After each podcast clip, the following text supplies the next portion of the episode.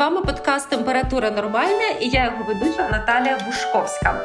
І сьогодні ми будемо говорити про тему, яка 100% хвилює багатьох. Це тема здоров'я нашого зору. У нас в гостях лікарка-офтомолог Леся Лисиця. Лесю, вітаю вас! Доброго дня! Дуже вдячна, що ви знайшли час до нас приєднатись. Почнемо тоді з мого улюбленого зі спростування міфів.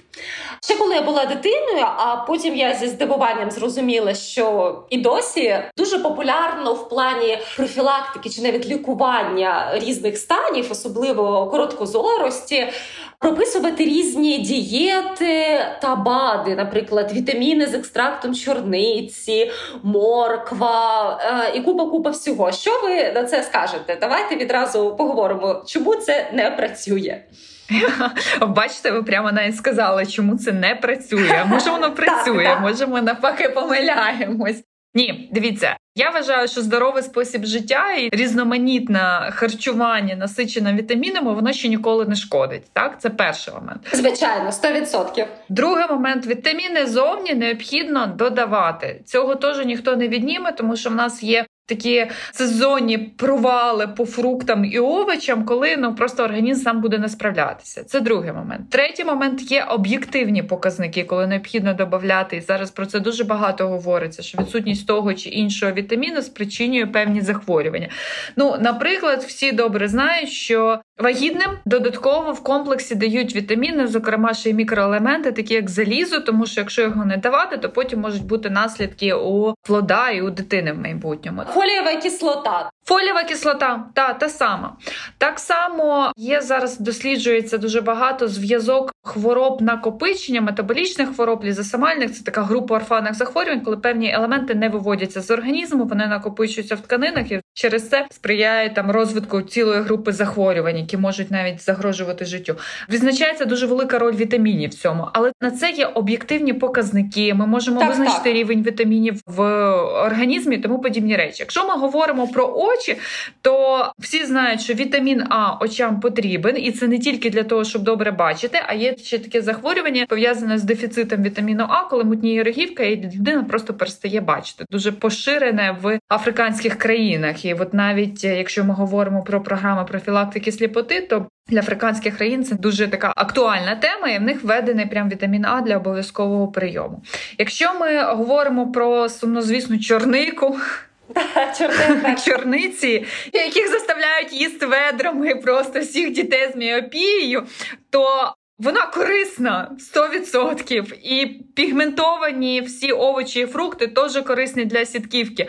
Але, на жаль, хочу всіх засмутити. Якщо їх їсти дуже багато, це не спрофілактує захворювань в першу чергу. А другу чергу це не вилікує вас від очних захворювань. Так виходить, що воно так подається, ніби якщо в нас вже є міопія, і ми з'їмо відро чорниці, або будемо пити якісь бади з екстрактом чорниці, це нам допоможе. І ось тут основний виходить такий когнітивний дисонанс. Ні, на жаль, не допоможе. Хочу засмутити всіх адептів фармацевтичних компаній, які це пролобіюють. Хочу засмутити всіх бабусь, які навіть в чорниці додають там сметану, бо знають, що не засвоюється частина вітамінів без жирів.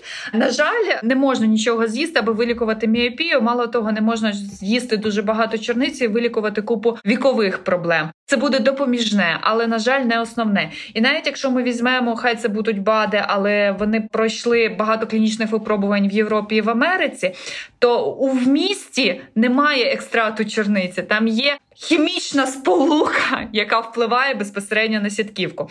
Тобто, до чого я веду? Воно не шкодить. Це дуже круто, якщо його їсти. Це профілактує купу проблем. Це допомагає нам, але це далеко не саме основне. Якщо дитина не переварює чорниці, то не треба її пічкати, їй це не допоможе. Це важливе зауваження. Так само на прикладі чорниці можемо поговорити і про моркву. Все те саме. Так, так. Ні, морква дуже корисна, але якщо є реально проблеми за вітамінозом, відійдемо від очей. Да, Якщо є дійсно проблеми з відсутністю вітамінів, і там через те навіть розвивається захворювання, то на жаль, споживаючи якісь продукти тонами, вантажівками ми не зможемо ту недостачу поповнити, тому що вітаміни вони не просто засвоюються. Ми з'їдаємо, засвоюються 10-20%. Через це раціон має бути різноманітним 100%, але без перебільшень. А тоді наступне Я пам'ятаю, у мене невеликі проблеми з зором, зовсім такі помірні, які не погіршуються протягом всього мого життя.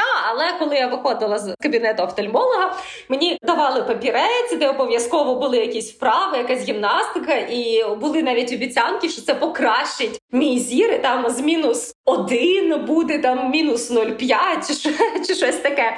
А що ви скажете про популярні гімнастики для зору? Чи варто їх взагалі практикувати? Що це таке? А вам помогло? Скажіть? Ні, але скажу чесно, я така досить ледаща людина, не те, щоб я старалась, тому але не допомогло. Перший момент. Ці гімнастики вони нудні. Вісім раз по колу, три рази по колу, чотири вгору вниз. Тобі вже набридло. Да, а насправді ну, якби гімнастика це добре. Ну ми коли зранку встаємо, ми мимоволі оглядаємо, де ми прокинулись. Тому, якби в принципі, вважайте, гімнастику зробили. Єдина дієва вправа це з міткою на склі. Вона от завжди в кінці йде, хоч саме дієва. Коли ти ставиш міточку на склі, дивишся на цю міточку, потім дивишся вдалечінь. В моїй практиці не зустрічалось настільки відповідальних дітей, які б хотіли це робити, або які б це робили, бо розуміли, що це потрібно протягом тривалого часу. Тобто, якщо пацієнт не робить те, що йому призначає, значить це не працює 100%. Да, гімнастика потрібна. Ми її зранку робимо мимоволі. Мало того, протягом дня наші очі роблять стільки рухів, що додавати ще вісім поз часовою. Це більше знаєте, як схоже, дай пацієнту щось щоб робити, щоб він тобі не задавав багато питань. Якщо ми говоримо про мітку на склі, вона дійсно просто нудна її робити. Так, так, це як знаєте, як е, є є такий анекдот. Вам треба більше рухатись, е, спробуйте гуляти до роботи чи після. А ви ким працюєте? Я поштар. Тобто десь так само у нас і так очі весь час працюють. Це, до речі, от чому я не дуже люблю, коли окуляри там ну є нюанси призначення окулярів, коли не призначають повну корекцію, аби око працювало. То в мене зразу питання до моїх колег. А людина, в якої нормальний зір, то що в неї око не працює, воно і так працює, власне, завжди. Так, так. Але оця вправа з міткою на склі, тобто фокусування то на близьку, то на далеку відстань, воно дійсно допоміжне. І це один такий, скажімо, з методів профілактики прогресування близорукості, так як і її розвиток подальший. Але для того, щоб змусити дитину робити і при цьому не закласти ще один камінець або ще одну кирпичину фундамент цього конфлікту батьків і дітей, то краще дати дитині можливість це робити в грі. От теніс, настольний теніс, бамбінтон. Суть та сама, м'ячик прилітає до тебе, ти його відбиваєш, ти мусиш подивитися, куди він полетів. Дитина мимоволі тренує свої очі, вже не кажучи про користь для фізичного загального розвитку. Ну от з цих трьох моментів точно можна щось обрати. І от, власне, я вважаю, що якщо ми дитині щось не нав'язуємо, а даємо їй можливість вибору і даємо їй можливість замінити цим якимось не обов'язково сіла 15 хвилин, подивилась, а от просто в ігровій формі це буде мати кращої користі. Не дуже працюють там баскетбол, футбол, бо там більше м'ячик, але це теж досить непогано. І от якщо ми говоримо про вправи для очей, то нашим очам дуже важливо відпочивати, дивитися десь вдалечінь. Очі дивляться вдалечині безконечність, коли вони гуляють. Так от, оцих 30 хвилин, які дитина витрачає на вправи, які з сумнівною користю, то от 30 хвилин прогулянки, але саме прогулянки, десь де вона може дивитися в небо, в простір, зіграють значно більше ролі, зменшить кількість конфліктів між батьками, і далі буде простіше дитині якось дослухатися до порад. Отож, якщо хочете покращити зір дитині, підіть погуляйте біля озера, подивіться на воду, і це буде да. і фізичне навантаження для всього Організми це дуже зараз нам всім не вистачає, і е, хороша профілактика е, міопії, наприклад. А давайте спробуємо з технічної точки зору пояснити, чому ці всі пупи вправ вони не зовсім працюють. Я впевнена, що має бути якесь медичне пояснення. Ну а як можна пояснити ці вправи? Як можна пояснити, що вони не працюють, якщо їх просто не виконують? Одна з причин розвитку міопії це те, що у нас змінився спосіб життя. Наші очі створені для того, щоб полювати на мамонта. На даний момент ми всі сидимо біля гаджета, і причому це тенденція останніх 20 років. І наші стіни, які є навколо нас, вони обмежують наші очі в можливості дивитися. Фізіологічно так складено око, коли ми дивимося на різну відстань, ми свої очі в тій чи іншій ступені напружуємо. Коли ми дивимося вдалечінь, очі відпочивають. Тобто, все, що ми робимо в кімнаті, все не працює для відпочинку очей. А наша основна задача при близорукості, оскільки це найбільш популярна, скажімо, тема, так, так. це дати можливість очам відпочити, тобто вийти з рамки чотирьох стін, навіть просто відкрити вікно і подивитись в небо. Так, так, так. На жаль, зараз у нас в плані гаджетів, от коли ми взагалі от дивимось і зависаємо в буквальному сенсі цього слова, да над е, якимись зображеннями, зараз це ще більше ніж, наприклад, до пандемії, тому що якщо раніше гаджети були все ж таки більше розвагою, то тепер це і а, основний інструмент навчання. Тобто діти спочатку вчаться в гаджетах, потім вони хочуть пограти в гаджетах. В результаті час онлайн він дуже збільшився. Чи можемо ми якось це мінімізувати? Особливо, якщо у дитини є схильність, наприклад, там генетично до розвитку міопії, звичайно, взяти дитину за руки і піти з нею гуляти. А для початку змусити себе вийти погуляти. Якщо ми говоримо в принципі про гаджети, то маємо сконцентруватися на тому, що шкодить близька відстань. Гаджет, так, книжка не особливо грає роль.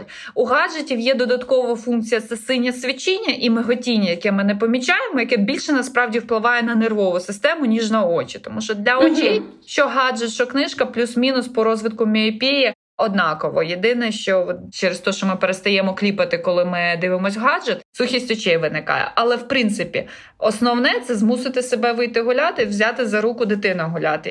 Я от взагалі дотримуюсь тої думки, що дитина вона істота розумна, вона ніколи сама собі не нашкодить, і вона, в принципі, якщо ти їй запропонуєш там в 2-3 роки піти гуляти чи подивитись мультики, вона обере піти гуляти. Але Ну, враховуючи наш темп життя, і соціальні, скажімо, всі нюанси, які на даний момент існують, гаджет він допоміжний батькам. Ну хто цим не, не користується? Боже, дам гаджет і собі спокійно посажу. І ми, звичайно, ми самі дітей до цього привчаємо. Тому тут перше дайте дитині щось на заміну, і вона від цього відмовиться. А чи впливає розмір екрану на те, як напружуються наші очі? Можливо, я можу допомогти дитині, витратившись не на телефон з маленьким екраном, а, наприклад, на повноцінний комп'ютер, і це допоможе не так псувати зір, скажімо так. Досить відносне питання, так щоб сказати, якихось а, практичних рекомендацій немає. Немає досліджень, що гірше впливає uh-huh. телефон чи комп'ютер. Є, от я зустрічала в літературі. Рекомендація це відстань. Так, так. Тобто, якщо ми говоримо про телефон, то діагональ телефону якраз витягнута рука, і це от відстань максимальна, на якій має бути телефон. Так само, колись я зустрічала по рекомендації по телевізорам. Діагональ телевізора помножена на три. Оце відстань, на якій має бути телевізор. Да? Тобто, якщо ми в трьохметровій вітальні ставимо плазму на всю стіну, то вона її шкодить для очей, і дивитися їй неприємно. Так само тут з комп'ютерами. Тому я думаю, що розмір екрану тут відіграє меншу роль. Невирішальний. Угу. Невирішальний, 100%. Інший момент, що коли ми працюємо з комп'ютером, то зручніше, коли більший екран, ти можеш собі зробити більше літери, і ти ну мимоволі менше напружуєш очі. Угу.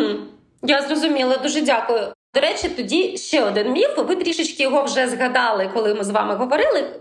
Просто щоб ми детальніше поспілкувалися про це. Такий от в дитинстві 100% пам'ятаю, як моїм батькам казали, де там псується зір. В жодному разі не надягайте окуляри, бо буде зір псувати ще гірше. І це був насправді дуже популярний міф. і Багато дітей. Ну добре, у мене там не сильний мінус. да?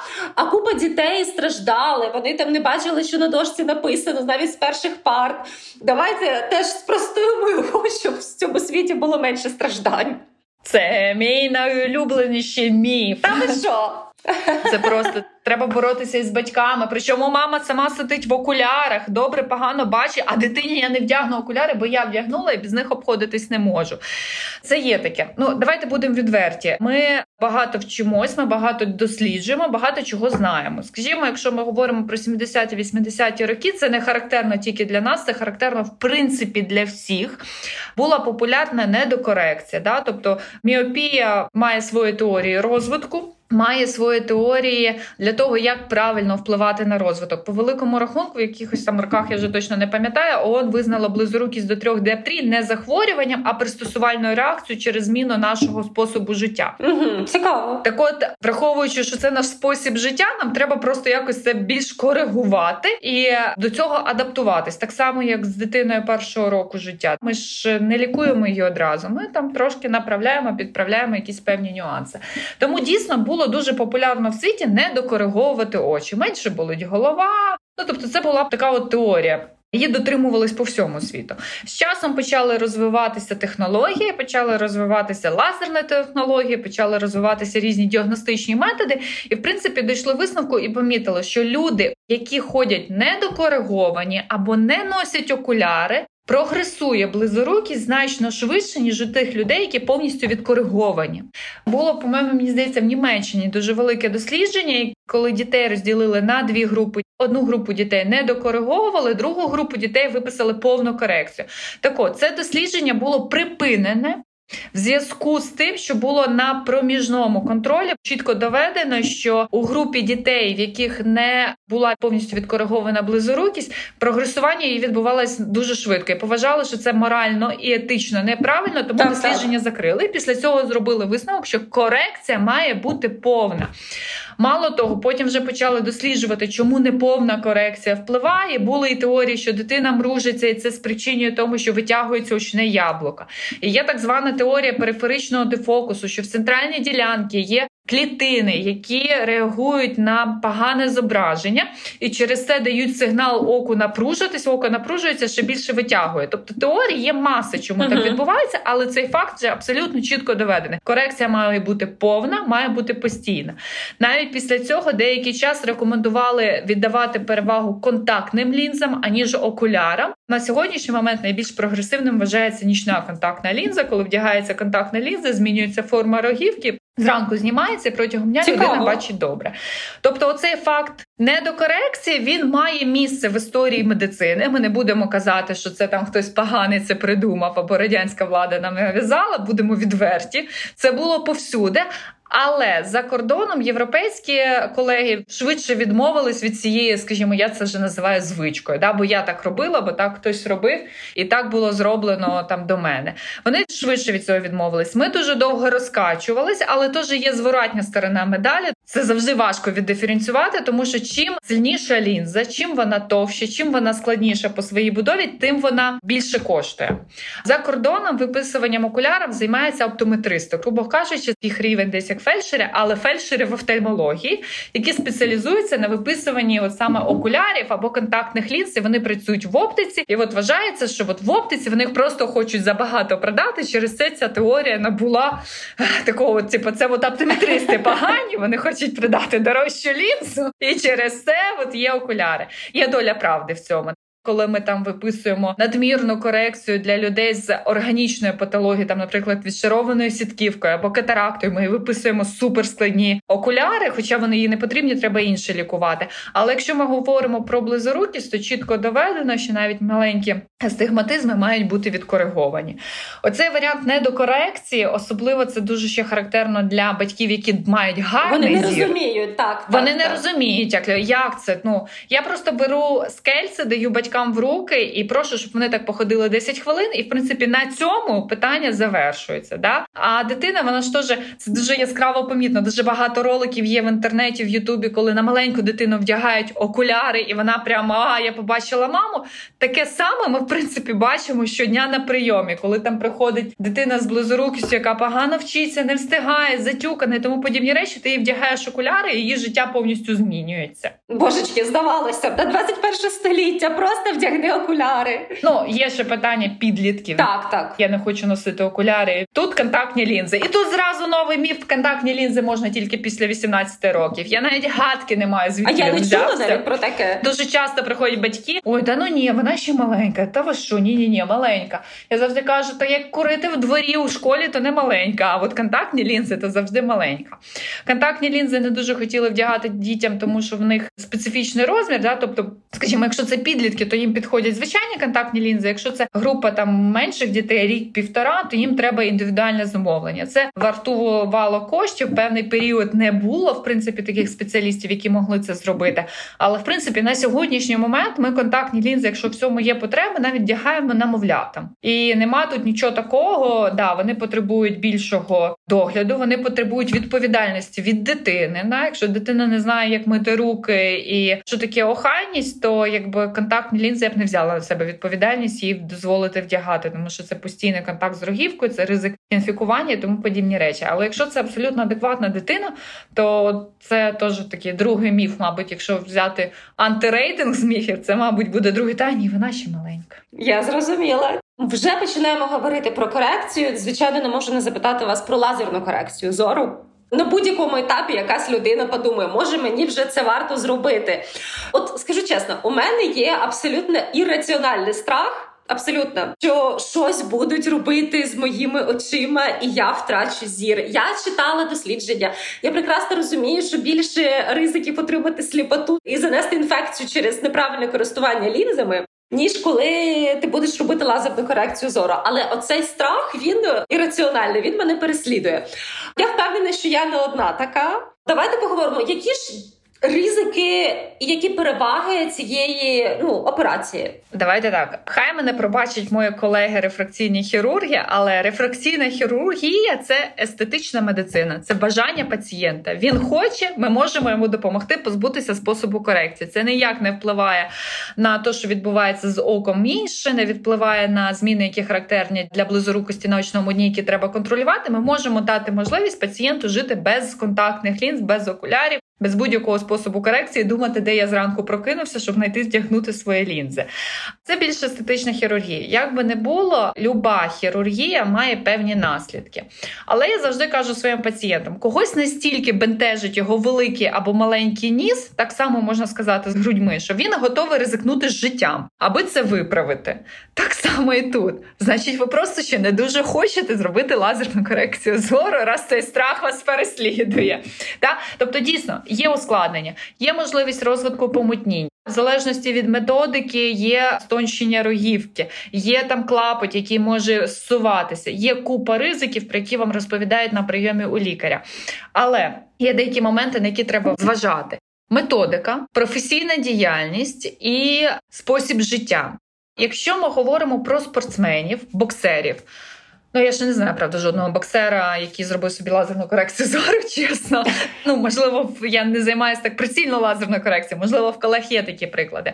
Але уявімо, якщо ми говоримо про боксера, то йому явно не підійдуть методики, які піднімають частину рогівки і потім її вкладають назад. Бо при будь-якому ударі ця частина так, рогівки так. може зміститись. Так само і молода мама. Якщо в неї ростуть діти, які з нею граються, ризик травмування і зміщення цієї частини рогівки високий. Тобто цей би метод не порекомендували. Тому е, в першу чергу ці ускладнення віддалені, їх треба коригувати методикою і приймати для себе правильне рішення. Другий момент. Ті ускладнення, на які ми не можемо вплинути, там інфекційні захворювання після оперативного втручання. Е, провели оперативне втручання, пацієнт вмився водою з під крану там через годину, да, і все, що було в цій водопроводній воді, в нього залишилось в очах. Ну тут вже вмілість хірурга відсіяти тих пацієнтів, так, які так, не так. будуть дотримуватись твоїх рекомендацій. Третій момент це те, що на нас не вплине. Це різні, наприклад, герпетичні ураження. Да? Ніколи пацієнта до цього не було герпес, але ж герпес він живе в нервових закінченнях. Ми робимо лазерну корекцію, ми оголюємо рогівки, оголюємо ці нервові закінчення, і цілком можливий ризик там рецидування герпесу. Ми на це ніяк не можемо вплинути.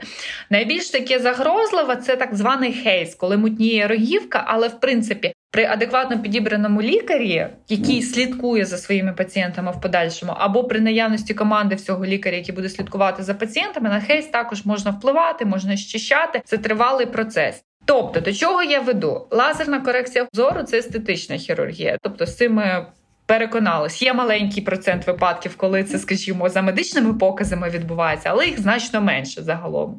У лазерної корекції зору 100% є ускладнення. Це до 1% ускладнення. Це вважається мінімальний ризик оперативного втручання. І якщо ви довіряєте своєму лікарю, то він точно знає, як з цими ускладненнями і з цими наслідками поборотися.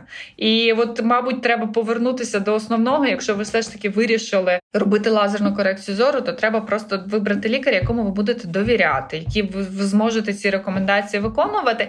І оцей один відсоток він зведений буквально до до мінімальних.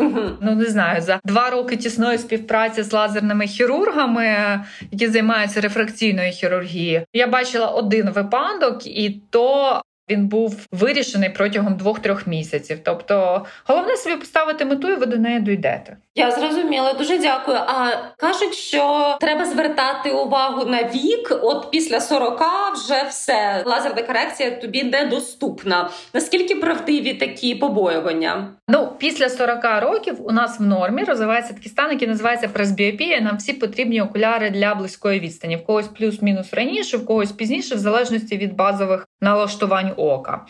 Але на сьогоднішній момент ми можемо зробити лазерну корекцію для далекої відстані, а для близької відстані вдягати окуляри. Грубо кажучи, якщо в людини, в якої є близорукість, їй потрібні окуляри і для далекої відстані, і для близької відстані, або для близької відстані без окулярів, ми можемо з нею зробити звичайно стандартну людину, які не потрібні окуляри для далекої відстані, але при цьому потрібні окуляри для близької відстані.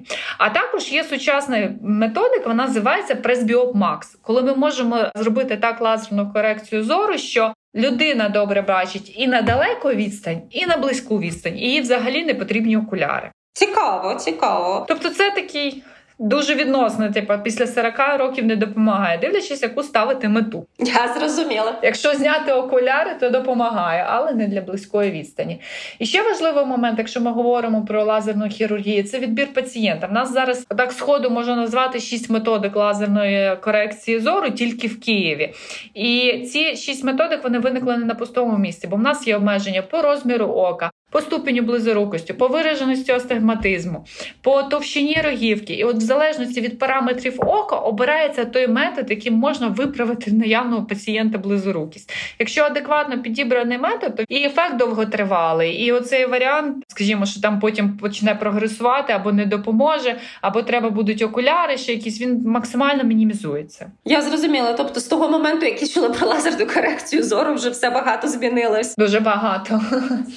Багатьох хвилює вагітність народження дитини. Чи варто робити це до вагітності за якийсь час, чи почекати якийсь час після пологів? Що на це кажуть рекомендації? А давайте так. Якщо ми говоримо про об'єктивні рекомендації, немає ніяких обмежень стосовно лазерної корекції, якщо пацієнт на даний момент не вагітний і не uh-huh. планує протягом там шести місяців вагітніти. Да, Я знаю трьох лікарів-офтальмологів, які зробили лазерну корекцію зору задалеко до того, як завагітняли. Тобто таких, скажімо, що почекає завагітнієш, народиш, а тоді зробиш. А нас зараз народжують і в 40 років. Та? Ну як, так, це, так. як це вгадати? Ну ніяк не вгадати.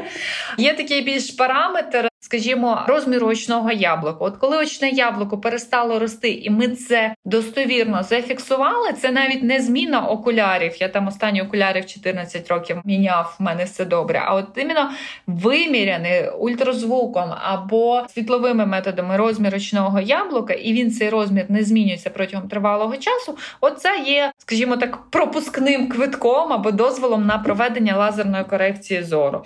18 років, тому що в принципі пацієнт пацієнт дає згоду на операцію. Але є випадки, і плюс-мінус 18-19 років вже спиняється розвиток близорукості і розмір ручного яблука. Не змінюється, тому це таким, скажімо, найбільш популярний вік для корекції. Але є в нас в практиці випадки, коли 16-17 років при доведеному не збільшенні очного яблука ми проводили лазерну корекцію зору, давали згоду і батьки і пацієнти. Якщо ми говоримо вагітність і лазерна корекція зору, то не дуже бажано. Перший момент не зрозуміло, як пацієнт виносить вагітність, як вона висипається, і ми ж розраховуємо кінцевий результат по об'єктивним методам, які ми визначаємо за допомогою своїх приборів і тестів, і суб'єктивний, як так, так. буде жити пацієнт з тим, що ми її скоригуємо, як вона буде бачити, як вона буде переносити, і завжди оці об'єктивні параметри вони суб'єктивними трохи відшліфовуються, скажімо так. Тобто, угу. коли є наявна вагітна жінка, яка там трохи ночей не досипає через те, що її там десь спину ломить, то ці суб'єктивні параметри вони можуть бути трохи розтуманені. Ну якби їх не можна назвати об'єктивними. Да? Ну, пацієнту буде важко визначитись, вона погано бачить через те, що вона там не доспала, чи вона погано так, бачить так. через те, що вона дійсно погано бачить. Перший момент, другий момент не рекомендовано проводити будь-які хірургічні втручання, коли пацієнт вагітний, якщо їх можна уникнути, це от 100% проведено, не дивлячись на те, що ми в принципі не використовуємо якихось загальних седативних, це сугубо під капельками місцевими і на весь організм не впливаємо але пацієнту може бути більш боляче, вона може переживати. Це може там стати якоюсь причиною для підвищення тонусів її переживання, тому стресові ситуації бажано уникнути. І от та сама причина стресові ситуації і не стабільний сон пацієнта, якщо можна так цю причину назвати, це в періоді після народження дитини. Ну, перші два місяці з власного досвіду навряд чи взагалі про таке може виникнути думка. Ну хіба що є там три няні, які міняються постійно? Да? Це важко уявити там е, маму з немовлятом, яка хоче зробити лазерну корекцію зору. Ну і плюс дійсно, якби там не було якісь переживання, власні недосипання, незрозуміло, як це вплине на лактацію, це точно. І важливий момент реабілітації після лазерної uh-huh. хірургії, розумієте? Тобто, ми ж та всі бачимо ролики, встав, побачив світло, але в цих роликах є зворотня медаль, що в залежності від методики більше чи менше ступені буде виражена світлобоязнь, почервоніння, неможливість читати, писати. Ну, це є у всіх методах, якоїсь менше, в якоїсь більше.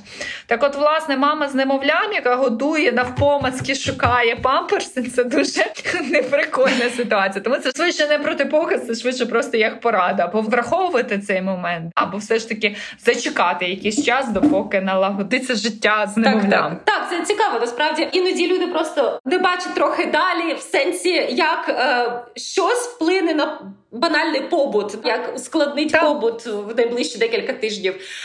Е, якщо ми вже зачепили тему вагітності, також дуже популярний міф, що якщо у жінки виражена міопія, то вона не може народжувати фізіологічним шляхом. Що це пряме показання до кесарського розтину? Чи завжди це так? Чи все ж таки є нюанси? Тому що, наприклад, якщо взяти навіть мою маму, яка народила мене ще в радянські часи, в неї був дуже високий мінус, але вона народила мене фізіологічним шляхом. Значить, воно все ж таки не є кардинальним показом для кесарського розтину. Ну є, по перше, жінки, які приїжджають невчасно.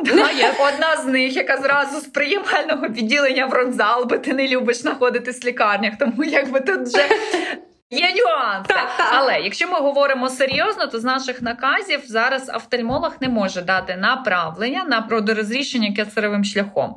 Якщо ми говоримо про близорукість, там примінимо до близорукості, тому що захворювань маса є значно більш серйозніше, які впливають на можливість народжування. Для близорукості високого ступеня характерно збільшення в розмірах очного яблука. Коли збільшується в розмірах очне яблуко, всі тканини очного яблука розтягуються, окрім сітківки. Мені дуже подобається подобається мій шеф, колись таке здав порівняння, що сітківка вона як мокрий туалетний папір.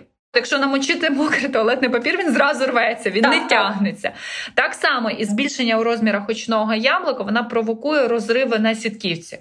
Момент наявності розривів на сітківці, потужний період може спричинити відшарування сітківки. От, власне, через це був тривалий час протипоказ для самостійного фізіологічного родорозрішення. І чому міопія високої ступені? Бо для міопії високої ступені більш характерні ці зміни на сітківці, хоча вони не корелюють на сьогоднішні моменти. Це доведено, що там і при мінус один можуть бути зміни на сітківці. Тому, скажімо, зміни на сітківці можуть стати протипоказом до фізіологічного родорозрішення. Але сучасні технології так розвиваються, що ми можемо профілактувати відшарування сітківки на сьогоднішній момент вже і в українському світі. Скажімо, акушерсько-офтальмологічному переглядаються ці покази. В принципі, в світовій практиці вже давно відмовились від такої практики, як через очі не дозволяти народжувати. Але так, що так, точно так. треба зробити, особливо якщо ви знаєте, що є проблеми з очима, це чітко обстежитись до 32-33 тижня, включно обстежити очі, обстежити їх з медикаментозним дрязом, тобто, коли закапали капельки, розширили зіничку, добре подивилися периферію. Якщо там є якісь проблеми, то щоб їх вирішили завчасно, а не дотягувати вже до останнього моменту. Угу. Так, це прекрасно. Тобто, якщо жінка дуже налаштована саме на фізіологічні пологи, але в неї серйозні проблеми з зором, то є шляхи вирішення так, цього питання. Вирішення проблем зрозуміло. Тоді трішечки повернемось до питання дітей. Коли варто відвести дитину до офтальмолога, от просто для профілактичного огляду? Це погане питання питати таке в офтальмолога, який своїх дітей бачив в очі тільки раз на тиждень. А моя колега, яка сидить поруч за столом, до 12-річного віку тільки зір перевіряла. Я шуткую, звичайно. Дивіться, дуже важко відповісти на це питання, тому що треба на нього дивитись більш глобальніше. Ми зараз знаходимо в періоді зміни реформування в принципі системи охорони здоров'я. Так, так. Ми багато чого беремо з-за кордону але не перекладаємо, що в нас там первинна ланка працює по-іншому. Якщо ми говоримо про американський досвід або про європейський досвід, то в принципі дитину вузький спеціаліст не має бачити до року, якщо в цьому немає гострої потреби. Тобто, грубо кажучи, перший профогляд у нас в рік. Ну там можна довго дискутувати, чим це зумовлено, чи то з опікою про дитину, чи то зберіганням коштів. Це вже залишимо цю дискусію поза подкастом. Так, Але так. якщо ми говоримо про те, що там є педіатри, які дотримуються дуже чітко цих європейських рекомендацій, то тоді цей педіатр має перевіряти зір і стан ока самостійно. І от є навіть рекомендація, я колись їх знаходила для педіатрів, що там, наприклад, в місяць у дитини мають чітко відкриватися повіки. Вона має там мати два ока, ока не мають бути збільшені в розмірах, рогівка не має бути мутна, має бути наявний червоний рефлекс. Якщо чогось цього немає, пацієнт скеровується до офтальмолога. Там два місяці відповідно вона вже має починати фіксувати зір, слідкувати за іграшкою. І так помісячно для педіатрів розписано на що необхідно звертати увагу. А в разі, якщо чогось немає немає, то терміново має бути оглянутий офтальмолог. Тому, скажімо, якщо педіатр це все виконує, то я не маю проти, щоб дитину побачити перший раз в рік. Якщо педіатр цього не виконує, то все ж таки краще повернутися до наших старих наказів, коли ми дитину мали побачити після народження в місяць, в три, в шість, в рік, а тоді щорічно. Чому? Перший огляд дуже важливий, тому що є маса вродженої патології. Ми, на жаль, на неї не завжди можемо вплинути. Є частина, яку ми можемо вплинути, прооперувати, дати можливість зору розвиватися, як він розвивається. Є на яку ми не можемо вплинути, але це нам дасть можливість діагностувати і профілактувати більш серйозні захворювання вже соматичного профілю, не пов'язані з очима, або почати шукати проблеми більш в ранньому віці і швидше. А в три місяці ми оглядаємо, тому що є таке.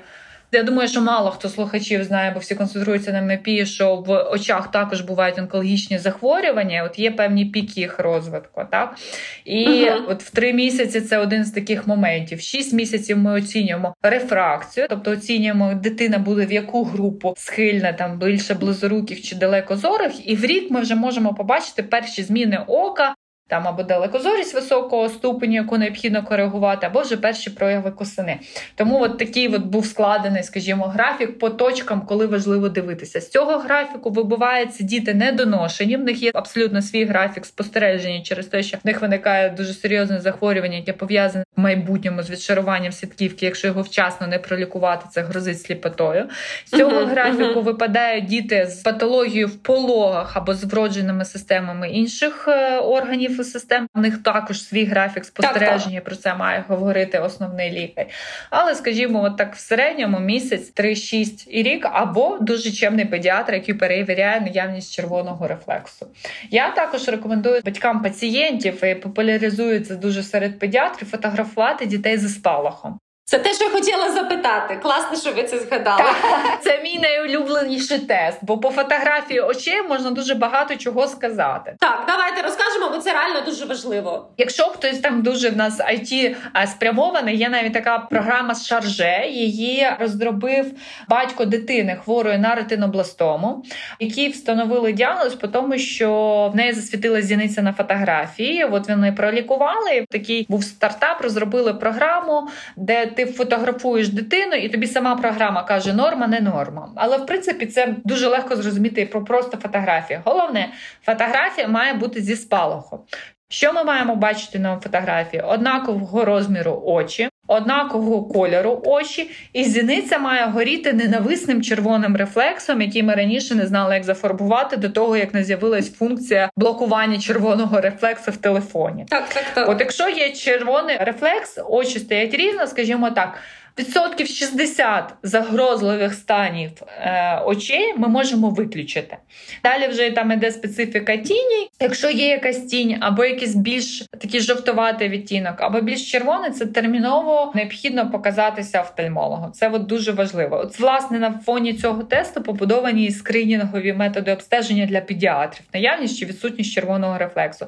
Якщо червоний рефлекс відсутній на декількох фото, Треба точно показатися офтальмологу. Якщо червоний рефлекс сірувати, треба терміново показатися офтальмологу. Якщо, не дай Боже, червоний рефлекс жовтий або зелений, або є різниця в райдушці, в кольорі райдушці, миттєво показатися офтальмологом. Мало того, цей огляд має бути повноцінний. Не просто посвітили ліхтариком, сказали, мама, вам здається, а має бути розширена зіниця, має бути оглянута бінокулярним офтальмоскопом у всіх проекціях. Бо дуже часто буває, що батьки випадково з одного кута бачать патологію, а коли ти її дивишся, вона настільки на крайній периферії, що її просто при звичайному огляді на вузьку зіницю неможливо побачити. Тобто важливо не просто зробити якийсь там чекпоінт, да, перевірити, а важливо саме детальний огляд офтальмологом спеціалістам для того, щоб виключити патологію. Так, це насправді неймовірна методика. Я прочитала це якось пару років тому на сайті Американської академії офтальмології. Там навіть здається був приклад дитини. В неї одне око було червоним одне таким от сіруватим, от як ви кажете.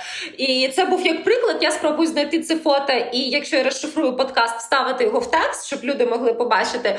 Але це просто магія, що ти можеш завдяки цьому вчасно звернутись до офтальмолога. Це не просто магія. Ми навіть шефом колись проводили дослідження. Ми фотографували дітей в різних умовах з різної відстані. В залежності від відстані можна побачити тінь, як рухається, навіть ділили по тіні пацієнтів на групи, які яким треба терміново до офтальмологів, яким плановий візит, а яким там найближче два місяці треба показати. Це дійсно дуже крута методика.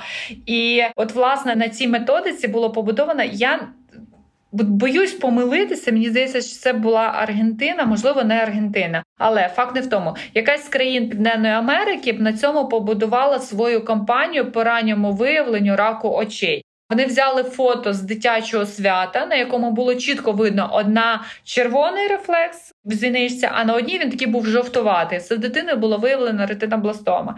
І це прям була така кампанія, і батькам в момент вакцинації давали це фото з підписом: не забувайте фотографувати своїх дітей. Я також дуже багато про це постила, писала. І ми я ж кажу, на всіх зустрічей, на всіх конференціях для педіатрів на це от ми безпосередньо звертаємо увагу, тому що батьки в домашніх умовах можуть вже дати відповідь собі на питання. Наскільки це, це по-перше, нам полегшує роботу. Так, так, так. У нас менше профілактичних оглядів. А по-друге, дійсно дає можливість рано виявити дуже багато патології. Так, це супер, тому фоткайте своїх дітей зі спалахом, якщо коротко. Я б ще довго з вами з задоволенням говорила. На жаль, ми маємо завершувати. І наостанок таке питання: от ваші топ-3 поради для здорового зору, для профілактики або для того, щоб наш попсований зір вже не так псувався. Слухайте, ну по-моєму, це вже було зрозуміло. Перше, це гуляйте, гуляйте Гуляємо. по максимуму. Так, так. Фотографуйте дітей зі спалахом. А так. третє, не забувайте просто перевіряти гостроту зору. І це важливо і для дорослих в першу чергу. Ми всі знаємо, як ми бачимо. Закрили одне око, подивилися, чи рівні всі лінії, чи нема випадіння якихось п'ятин, тому подібних речень і скривлення. І так само зробили з другим оком. Ну а для дітей все ж таки важливі профогляди і мають бути щорічна перевірка гостроти зору в кабінеті, хоча б у педіатра, це 100%. Супер, я вам дуже вдячна. Це була дуже цікава розмова. У нас в гостях була лікарка-автомолог Леся Лисиця. З вами був подкаст Температура Нормальна. Ви можете прослухати нас на сайті Української правди, а також на таких платформах, як Google Podcast та Apple Podcast. Все буде Україна, Па-па!